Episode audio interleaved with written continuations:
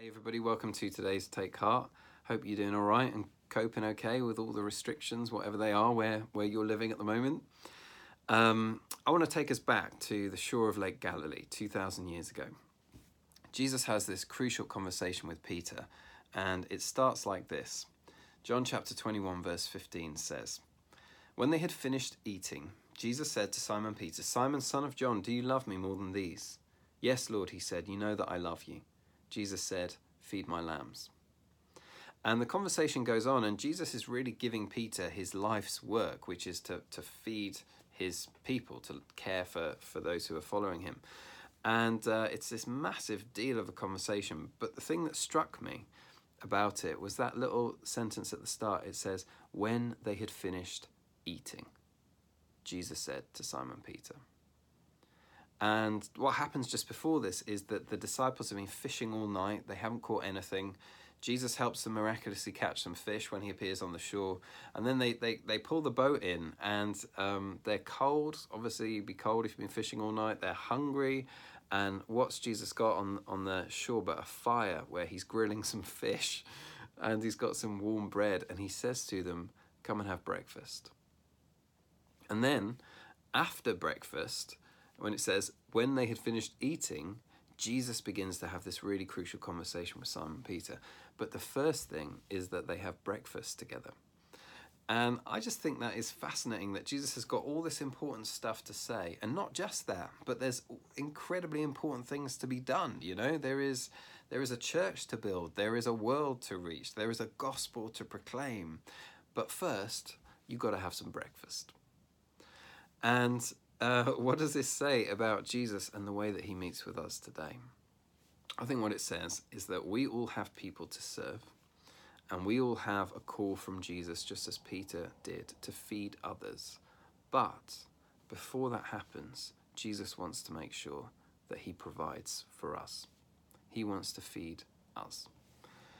And um, there, there's lots of layers to this breakfast that they're having. So one of the things is they're eating bread and fish, and that um, that was obviously a meal Jesus had provided for them. But there's echoes in it of communion, uh, the bread and the wine. And uh, in fact, in, in the catacombs and in early churches, the image of bread and fish was used as often as the image of the bread and the cup to speak of the communion. And so the image of obviously bread and wine, it, represents, it symbolizes for us the body and the blood of Jesus, God's great provision for us in his son Jesus. And just as the disciples came to this breakfast uh, with, with cold bodies and with kind of hungry bellies, and Jesus warmed them up and he filled them up, so too that's the great exchange that we, we experience when we come to know him. We come with our, our cold hearts and our hungry souls and he warms us up with his love and he fills us up with his life. He provides for us. Christianity, the great story of Christianity, is that we come and we bring only our need and we find in Jesus a love that satisfies that need. And yes, he sends us out as he sends Peter to provide for the needs of others, but we never graduate beyond the point of bringing him our need. That's not something that we do at the start and then we don't need to do that any longer. This is like a um, that's that's what it is to be in relationship with God, to bring him our needs and to meet his provision in that. The provision of his love ultimately in Jesus. So so there's that layer to the breakfast. Um, but I know if I was listening to this, one of my questions would be, you know what, it's lovely, wonderful um, to, to be reminded of the fact that, that God provides our salvation. He gives it to us freely in, in Jesus. But actually, I'm really worried about my kids at the moment. They've just started back at school and they're not doing too good. Or I'm worried about how am I going to pay the bills next month. I'm worried about being made redundant. I'm worried about my mum who's not very well.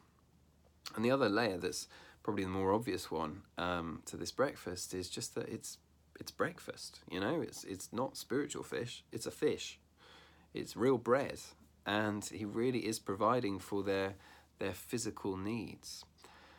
And one of the questions that I find helpful to just ask myself is a question that Paul poses to us. I think it's in Romans chapter 8, where he basically says, You know, if God has given us his only Son, will he not also, along with him, graciously give us all things? Isn't that a great question just to ponder as we worry about the things of life? If God has provided for the great needs of my soul, will He not also provide for the ordinary needs of my life? And um, again, the way that the Christian journey starts is the way that it continues, which is that He wants to provide for us.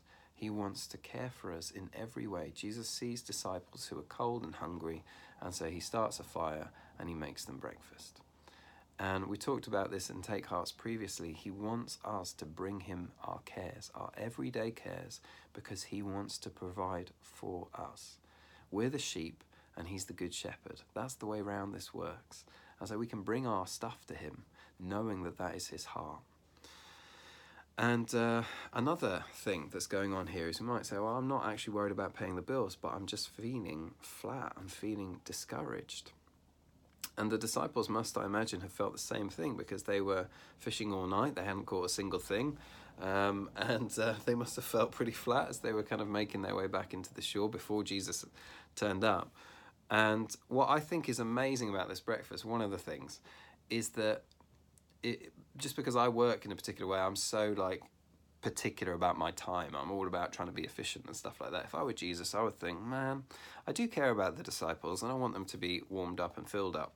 But uh, I've got some things to do, you know, like running the universe. So I'll send them some breakfast. I'll call Uber and get an angel to drop off some kind of like bread and you know fish and and then when they've eaten i'll turn up and i can have the important conversations with them and commission them um, but i'll just let them you know i'll send the breakfast on ahead of me. He doesn't do it that way I'll tell you what I would have done if I was Jesus is I would have turned the breakfast into a breakfast meeting.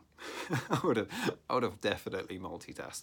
All right, we need to eat. I need to fill you guys up. But why I would have if if I was it, it would have read the text would have read while they were eating, Jesus said to Simon Peter, you know, feed my feed my lambs, Pete. But it's after they ate that it happens. So what that tells us is they just sit and they just eat breakfast. They're just there with Jesus. Jesus has other things to do. He has a universe to oversee, but he just goes and sits and eats and actually serves the disciples their breakfast. Isn't that an incredible picture of Jesus, of our God?